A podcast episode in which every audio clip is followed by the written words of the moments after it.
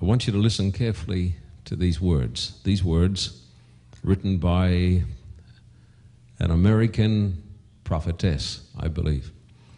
The Bible and the Bible alone is the source of doctrine. Never should the testimonies be carried to the front. Let all prove every point of doctrine from the Scriptures.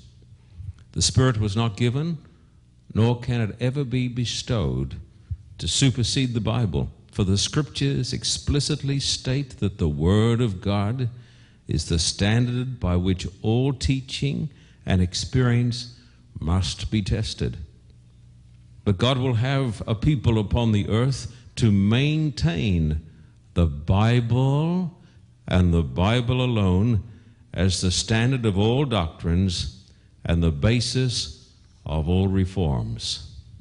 This book was recently sent to me by the publisher, The Cultic Doctrine of Seventh-day Adventists by Dale Ratzlaff.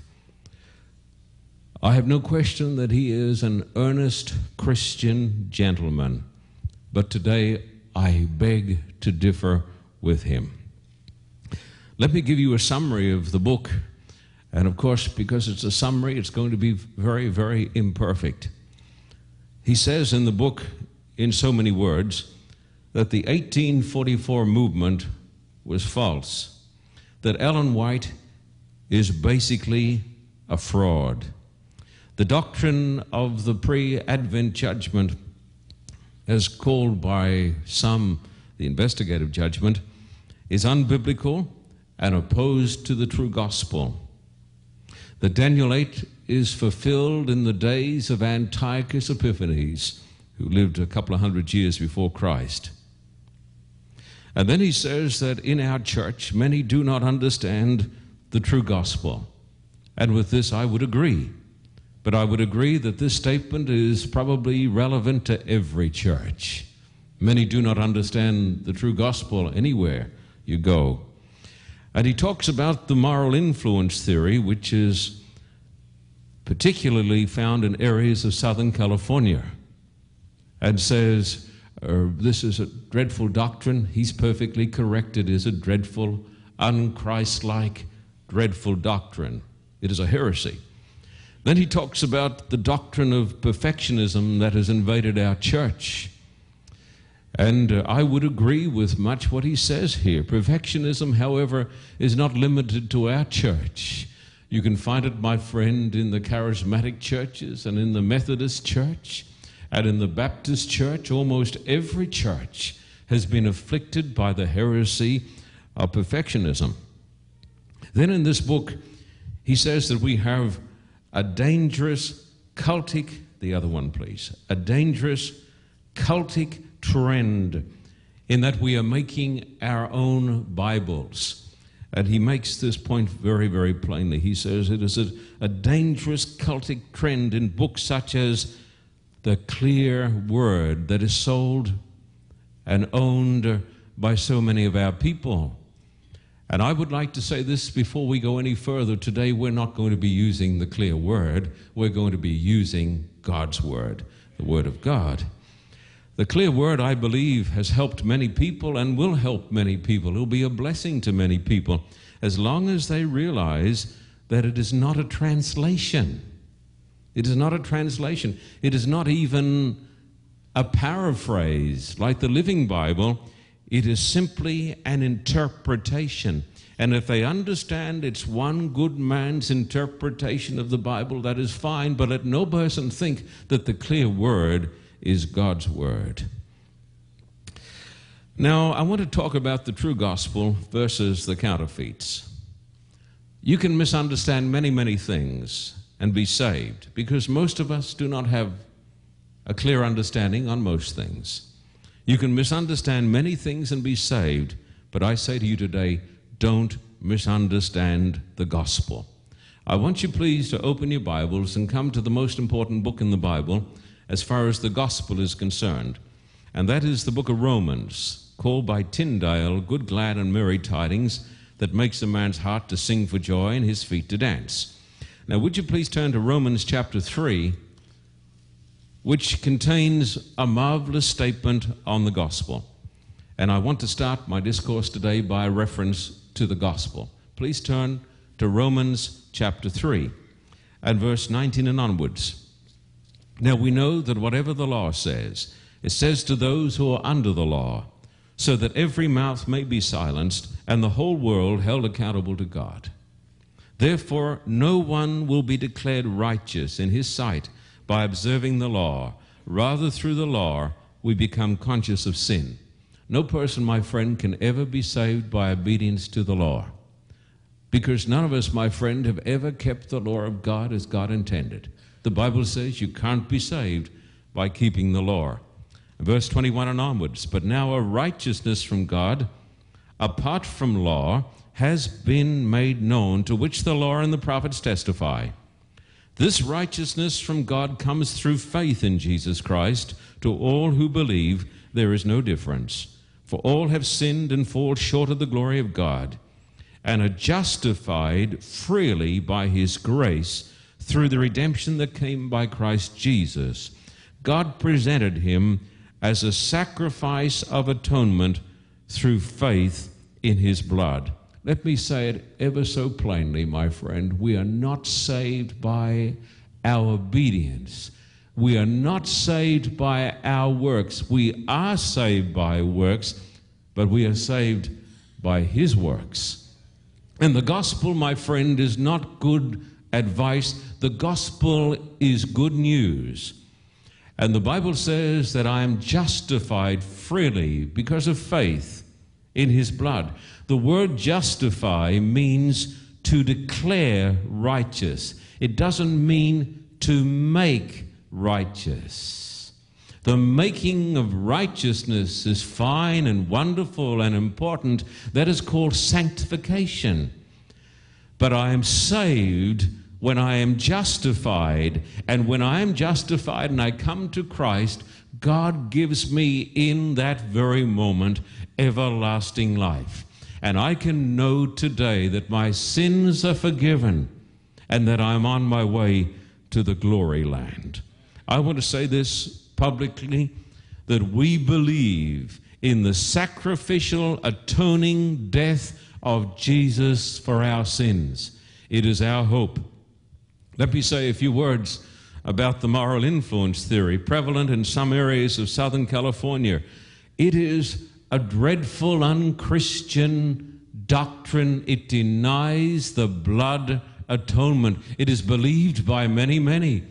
It has been condemned by church councils all down through history. It is condemned by our own church, and we condemn it today. It is a doctrine, my friend, not of God. The moral influence theory is a doctrine that came, I believe, from the Antichrist. And then what about perfectionism that Dale accuses us of? What he said there about perfectionism could describe the Methodist Church, most of the Pentecostals, and certainly the Roman Catholic Church. What is perfectionism?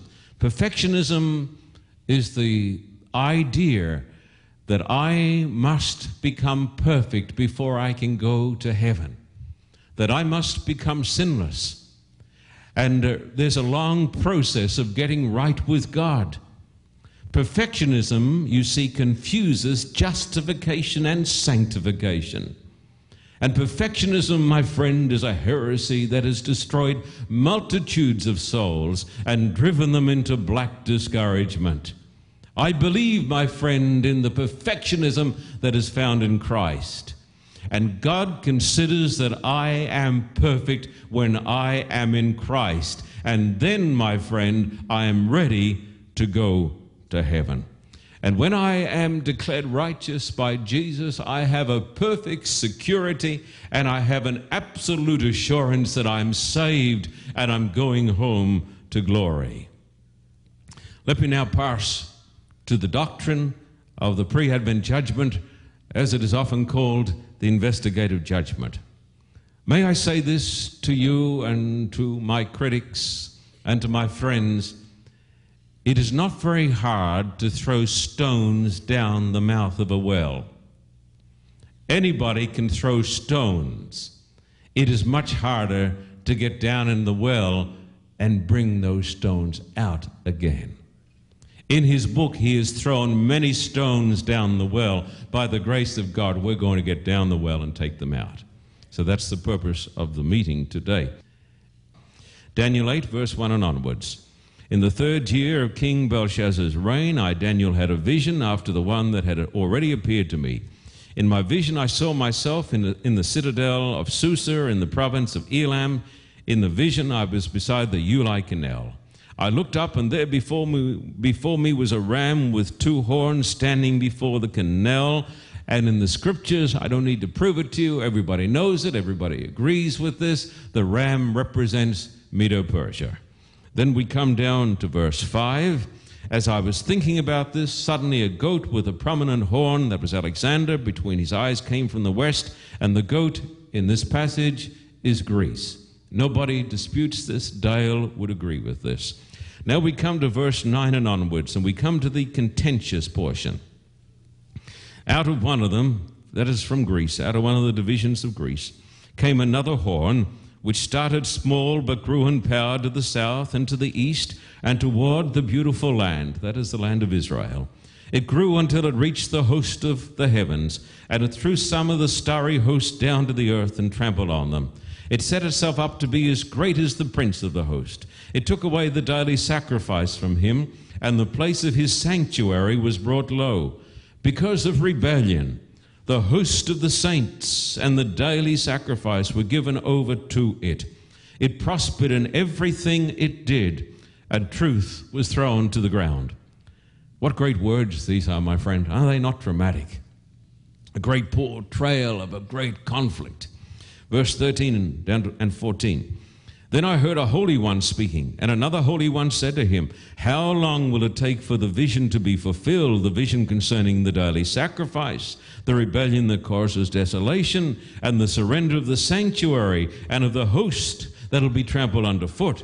He said to me, it will take 2,000 evenings and mornings, then the sanctuary will be reconsecrated or restored to its rightful place or vindicated or justified. These verses I've read just now are of special significance and contention.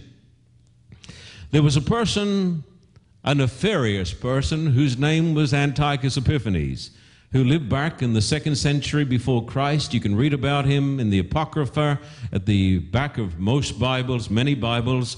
You can read about him in the book of Maccabees. He desecrated the Jewish temple.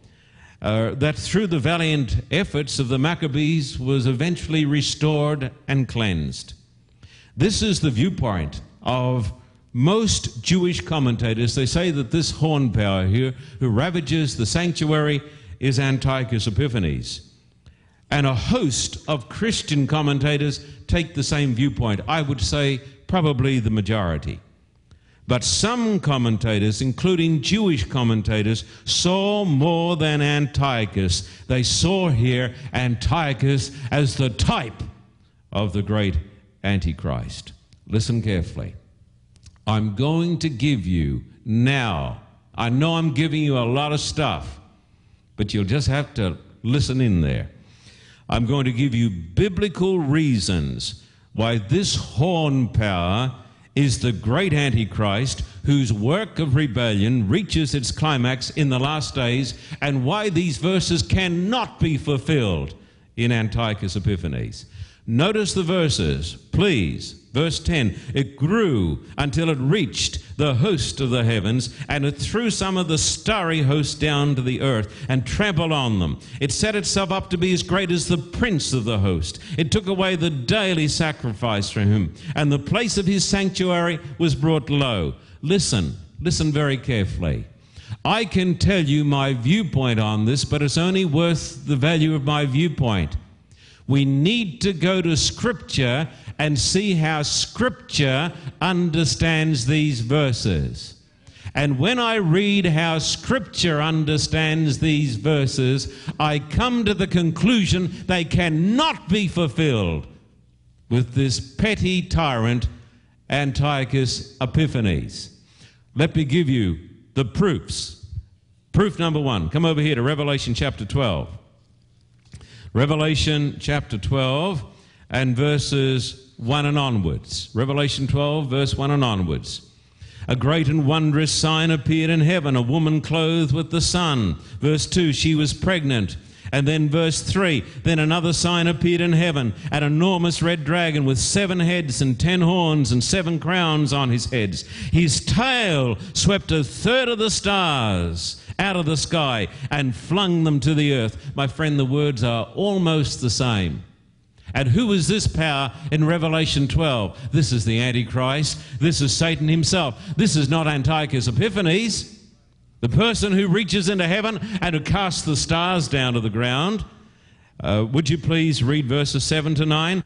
There was war in heaven. Michael and his angels fought against the dragon, and the dragon and his angels fought back, but he was not strong enough, and they lost their place in heaven. And the Bible tells us ever so plainly that before the creation of this world there was a great war in heaven, and that this war was led by Lucifer, Satan, Beelzebub, and he was cast down upon this earth. And he works through powers that are opposed to the kingdom of God, and he works through the earthly Antichrist. And so Revelation 12 says, hey, this is not Antiochus, it's more than this. Now, here's proof number 2. Listen to this. Jesus, our Lord, our infallible Lord, in the New Testament, quotes from Daniel 8 and Daniel 9 and Daniel 12, where it talks about this nefarious abomination of desolation. And Jesus says, this is the Antichrist of the Christian era. Now take your Bible and turn quickly to Mark chapter 13 and verse 14 to our Lord's commentary on the book of Daniel and the abomination of desolation. Mark chapter 13 and verse 14, Jesus said, "When you see the abomination that causes desolation, standing where it does not belong, let the reader understand. Let those who are in Judea flee to the mountains." So Jesus now is quoting from Daniel chapter 8. And Jesus is not saying, hey, this was Antiochus Epiphanes and it's all over. He says, when you see the abomination of desolation, stand in the holy place. Jesus said, understand. And you find those words in Matthew 24. Come now to Matthew 24. Matthew 24, and be fast about it, please. Matthew 24 and verse 14 and 15. Matthew 24, 14 and 15. And this gospel of the kingdom will be preached in the whole world as a testimony to all nations, and then the end will come. The end will come. So, when you see standing in the holy place the abomination that causes desolation, spoken of through the prophet Daniel, let the reader understand. And so Jesus Christ, our infallible Lord, gives the correct understanding of the abomination of desolation. And he says, when you see him stand in the holy place. Now, the prophecy of Matthew 24 is a double prophecy. It was fulfilled in 70 A.D., but it reaches, my friend, its consummation. It is filled full at the end of the world. So Matthew 24 concerns A.D. 70, and it concerns the last great conflict in the world when the Antichrist, the abomination of desolation, comes against the church. And Jesus here is quoting from Daniel chapter 8. Now, you don't need to look up these texts because I've got so much to tell you.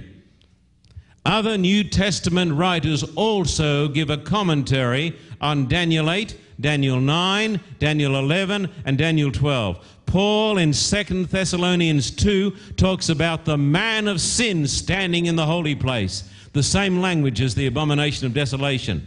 And John in Revelation 11 talks about the sanctuary being trodden underfoot for the 1260 days.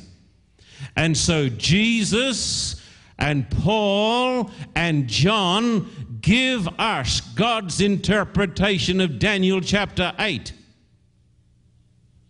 And they refer to the great Antichrist whose greatest work of evil is done in the last days. Therefore, listen.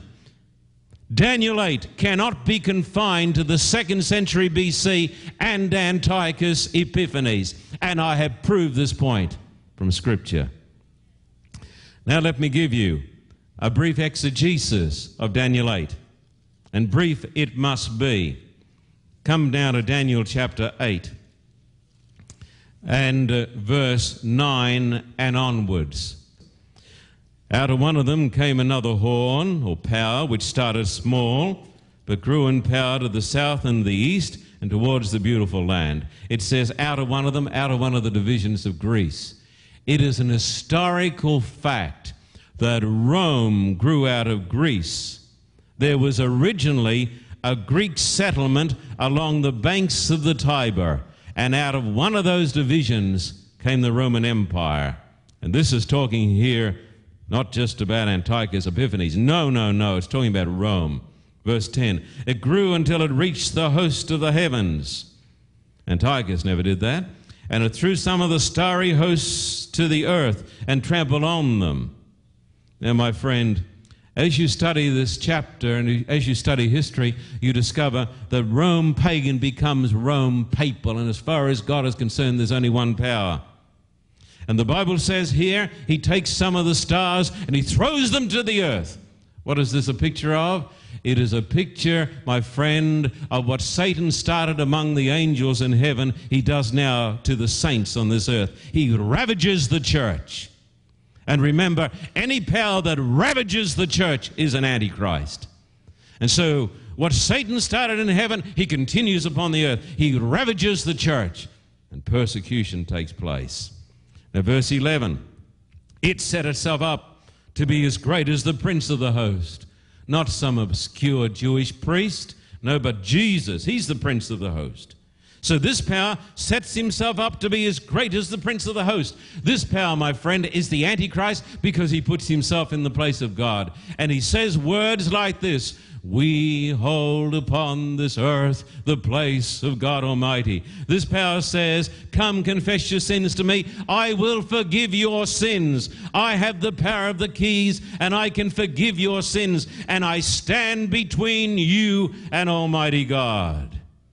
So he makes war against the prince of the host. This is the great pretender. Verse 11, it set itself up to be as great as the prince of the host. It took away the daily sacrifice from him, and the place of his sanctuary was brought low. Oh, that I had hours to talk about this.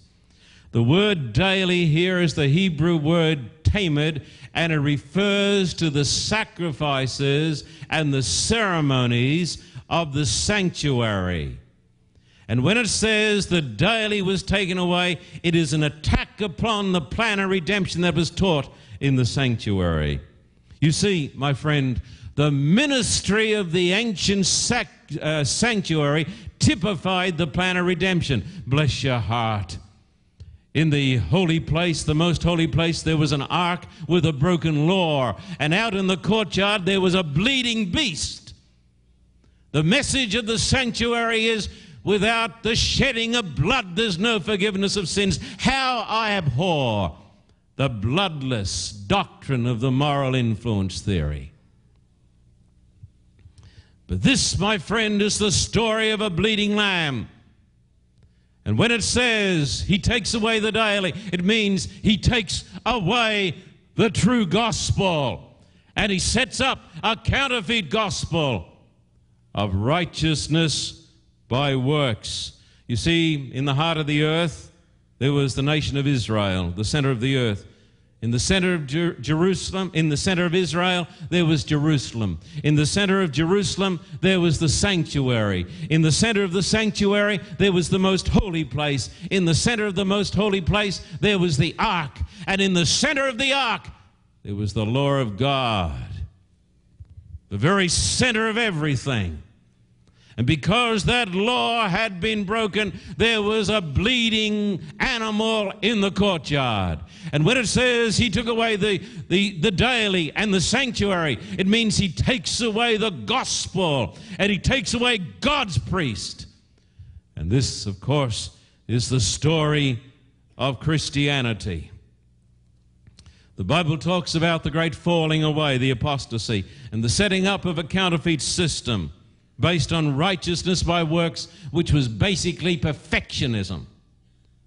But even that system, my friend, wouldn't accept the moral influence theory because it was so ungodly.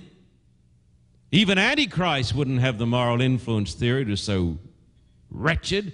But this system sets up a very clever, beautiful counterfeit based on righteousness by works, with a counterfeit priest and a counterfeit Calvary. Because every time the priest said, "This is my body," the bread becomes the actual body of Christ, and the wine becomes the blood of the Lamb. It is called in Scriptures the abomination of desolation. Don't tell me, this is Antiochus Epiphanes. Come on, don't make me laugh. And then it says, verse 12, because of rebellion, the host of the saints and the daily sacrifice were given over to it. It prospered in everything it did, and truth was thrown to the ground. Prosperity is not a sign of godliness. So here you have a picture of truth on the scaffold, error on the throne, the law of God changed, the gospel perverted, and the saints persecuted. Thus the sanctuary is cast down. And what does the context? People say, Dale says, we ignore the context. No, we don't. He does. The context is a cry for judgment.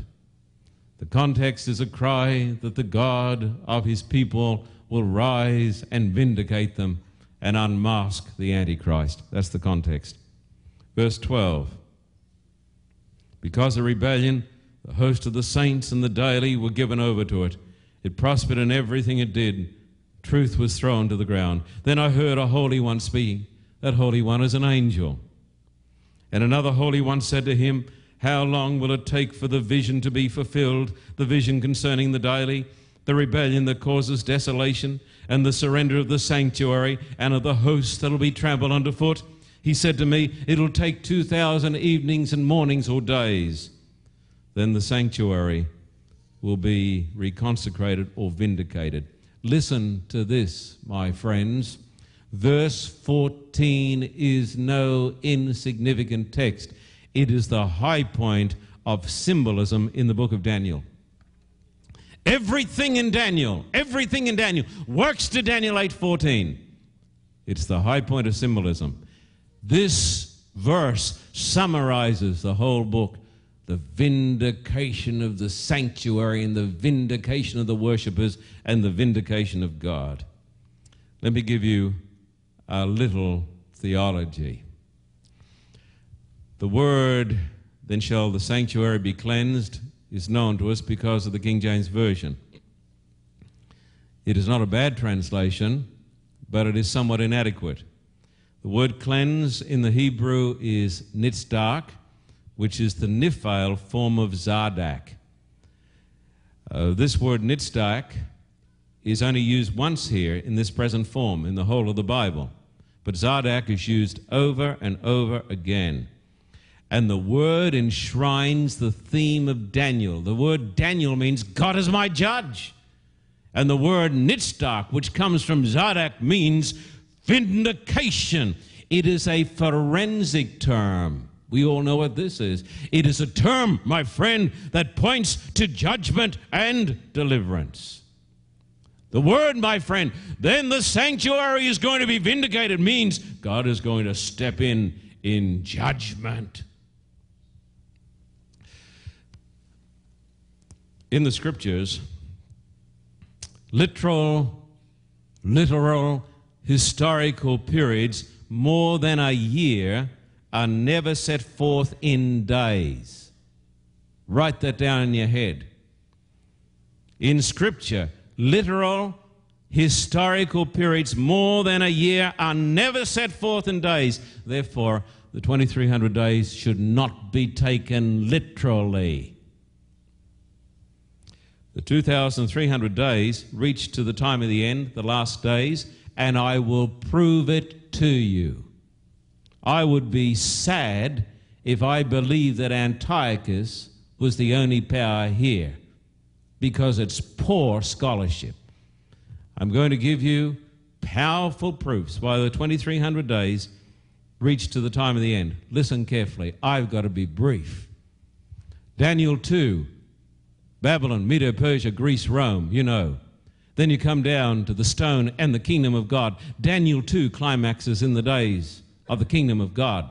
Daniel 7, Babylon, Medo-Persia, Greece, Rome, the judgment, the kingdom of God. Daniel 7 climaxes in the kingdom of God. Daniel 11 climaxes in the kingdom of God. Daniel 12 climaxes in the kingdom of God. But my friends say, but Daniel 8 climaxes in the days of Antiochus. Piffle. Daniel 2, Daniel 7, Daniel 8, Daniel 11, and Daniel 12 are parallel prophecies, and they climax in the days of the kingdom of God. If that is so, then the 2,300 days cannot be confined to the days of the Old Testament. They climax in the setting up of the kingdom. Listen carefully. That is a strong argument. It cannot be answered. Everything after Daniel 8:14 is explanation. Before that, it's basically symbolism. And then you have the high point of symbolism in Daniel 8:14, the vindication of the sanctuary. Everything that comes after it, Daniel 9, Daniel 11, and Daniel 12, are explanations of Daniel 8. And those chapters climax in the resurrection and the setting up of the kingdom. Now, let me give you some illustrations of this. Come quickly. Daniel 8, verse 14. He said to me, it'll take 2,300 evenings and mornings, then the sanctuary will be vindicated. While I, Daniel, was watching the vision and trying to understand it, there stood before me one who looked like a man. And I heard a man's voice from the Ulai calling, Gabriel, tell this man the meaning of the vision. So he came near the place where I was standing. I was terrified and fell prostrate. Son of man, he said to me, understand that the vision concerns the time of the end, the time of the end, the time of the end. And when Jesus Christ comments on this and uses the end, he's referring to the end of the world. And then verse 20, he says the two-horned ram, which you saw, is Medo-Persia. Verse 21, the shaggy goat is the king of Greece. Verse 23, in the latter part of their reign, when rebels have become completely wicked, here's the Antichrist. And then at the end of verse 25, he says, when they feel secure, he will destroy many and take his stand against the prince of princes. Yet he will be destroyed, but not by human power. So the Antichrist prevails in the world until when? Until God comes. But he explains everything, but not a word about the mysterious 2300 days and the vindication of the sanctuary. Not a word. Verse 26, the vision of the evening and the mornings, the vision of the evenings and mornings that has been given you is true. But seal it up for the future, seal up the vision, for it concerns the distant future. I, Daniel, was exhausted and lay ill for several days. Then I got up and went about the king's business. I was appalled by the vision. It was beyond understanding. And so the prophet understands a great deal about truth, but he doesn't have an understanding about the 2300 days or the vision of the vindication of the sanctuary. And in Daniel 9, he prays for understanding. And God sends down the mighty angel, Gabriel, and he comes down to start to explain to him the vision. Look at Daniel 9, please. Turn to the text. Verse 20, while I was speaking and praying, this is Daniel 9, confessing my sin. Verse 21, while I was in prayer, Gabriel, the man I'd seen in the earlier vision, that's the vision of the 2300 days. He said, when I'm praying for understanding, God sends down the great angel. Verse 23, as soon as you began to pray, an answer was given, which I have come to tell you, for you are highly esteemed. Therefore, consider the message and understand the vision. 77s are decreed for your people. Now listen carefully. The vision of Daniel 8 that is not understood is the vision concerning time and the vision of the sanctuary. In Daniel 9, he's praying for the vindication of the sanctuary. And the first word of explanation is, consider the vision, 70 sevens, 490 years, prophetic days. And the word decreed there is the Hebrew word kathak. Kathak, and it means cut off or amputated, amputated from the 2300 days or the 2300 years. So Daniel 9 is a start of the explanation. But my friend, it is not the end. Notice Daniel 10 verse 12. Then he continued, do not be afraid, Daniel, since the first day that you set your mind to gain understanding and to humble yourself before God, your words were heard, and I've come in response to them. And verse 14, now I have come to explain to you what will happen to your people in the future, for the vision concerns a time yet to come. Listen, you need to understand this. Daniel 9, he starts to explain it. Not enough, not enough. The 70 weeks are a part of the explanation. And then in Daniel 10, he says, there's still more to come. Then when you come to Daniel 11, there's still more to come. And Daniel 12, there's still more to come. Now notice, please, in Daniel 11, verse 31, his armed forces will rise up to desecrate the temple fortress and will abolish the daily sacrifice. They will set up the abomination that causes desolation. And then verse 36, the king will do as he pleases. This is the Antichrist. But verse 45, he will pitch his royal tents between the seas at the beautiful holy mountain. Yet he will come to his end, and no one will help him. My friend, it's not very hard to understand. The explanation of Daniel 8 and the 2300 days climaxes in the destruction of the Antichrist and the setting up of the kingdom of God. The language is the same as you read in Daniel 8. It cannot be understood in the context of Antiochus Epiphanes. In Daniel chapter 12, at that time, Michael, the great prince who protects your people, will arise. There will be a time of distress such as has not happened from the beginning of nations until then. But at that time, everyone whose name is found written in the book will be delivered. Multitudes who sleep in the dust of the earth will awake, some to everlasting life, some to shame and everlasting contempt. Listen, my friend, in Daniel 8, the question is, how long? How long, Lord, until you do something about this? And the final answer is given over here, where we're told that Michael is going to stand up and God's people are going to be delivered, those whose names are found written in the book, in the time of the judgment. And so the 2300 days cannot be fulfilled in Antiochus Epiphanes. One thing is certain, Dale Ratzlaff's attempts to confine Daniel 8:14 to the times of Antiochus Epiphanes fail miserably and go against the context of Scripture. What is more, commentator after commentator confess that the 2,300 days do not fit the time period of Antiochus Epiphanes. They've got to do all sorts of twistings and turning to get the 2,300 days to fit there. What is the cleansing, the vindication, and the restoration of the sanctuary? Well, it's marvelous and it's plain. Daniel 7 and Daniel 8 are parallel passages. Daniel 7, Babylon. Daniel 8, Babylon's gone. Medo-Persia, Medo-Persia. Greece, Greece. Rome, Antichrist, Antichrist. Then, my friend, in Daniel chapter 7, you should read it. Come to Daniel 7. Daniel chapter 7.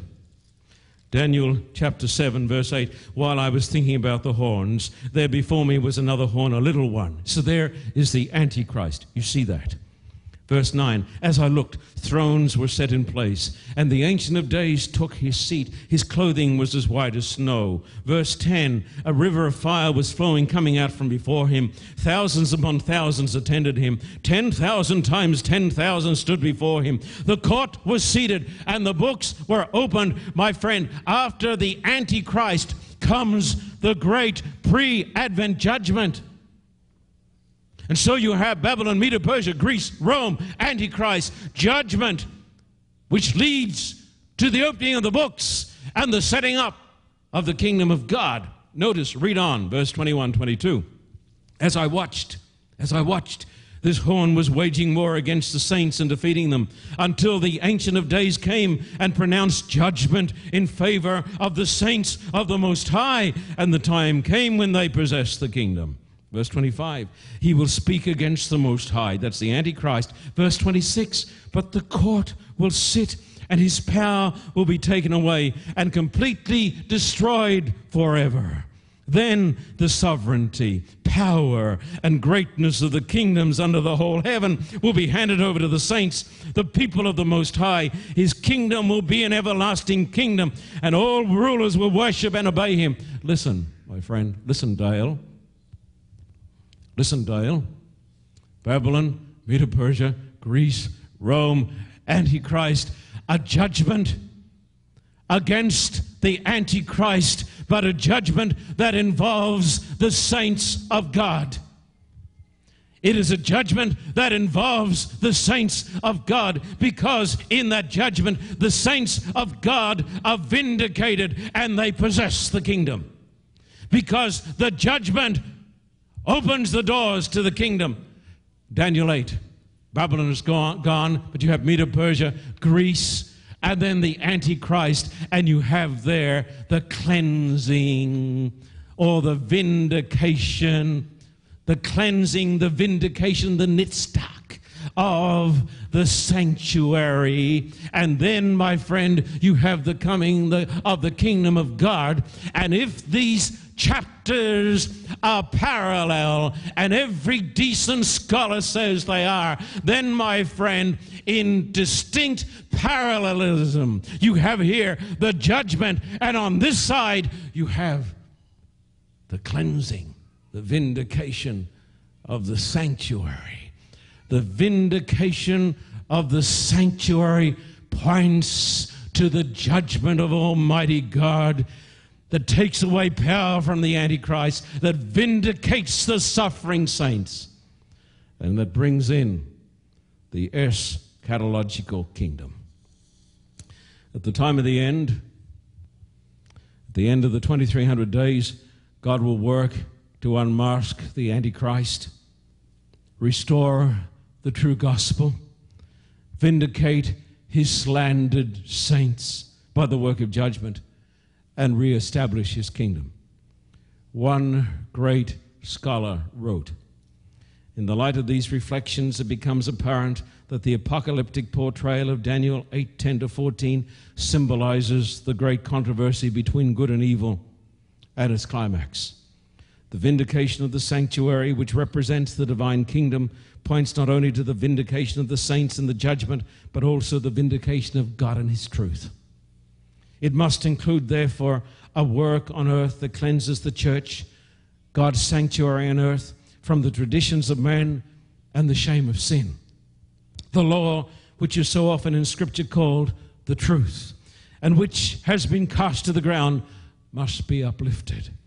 The true daily, the everlasting gospel of righteousness by faith, which has been taken away by all counterfeit religious systems, must be proclaimed again. That is why I am what I am.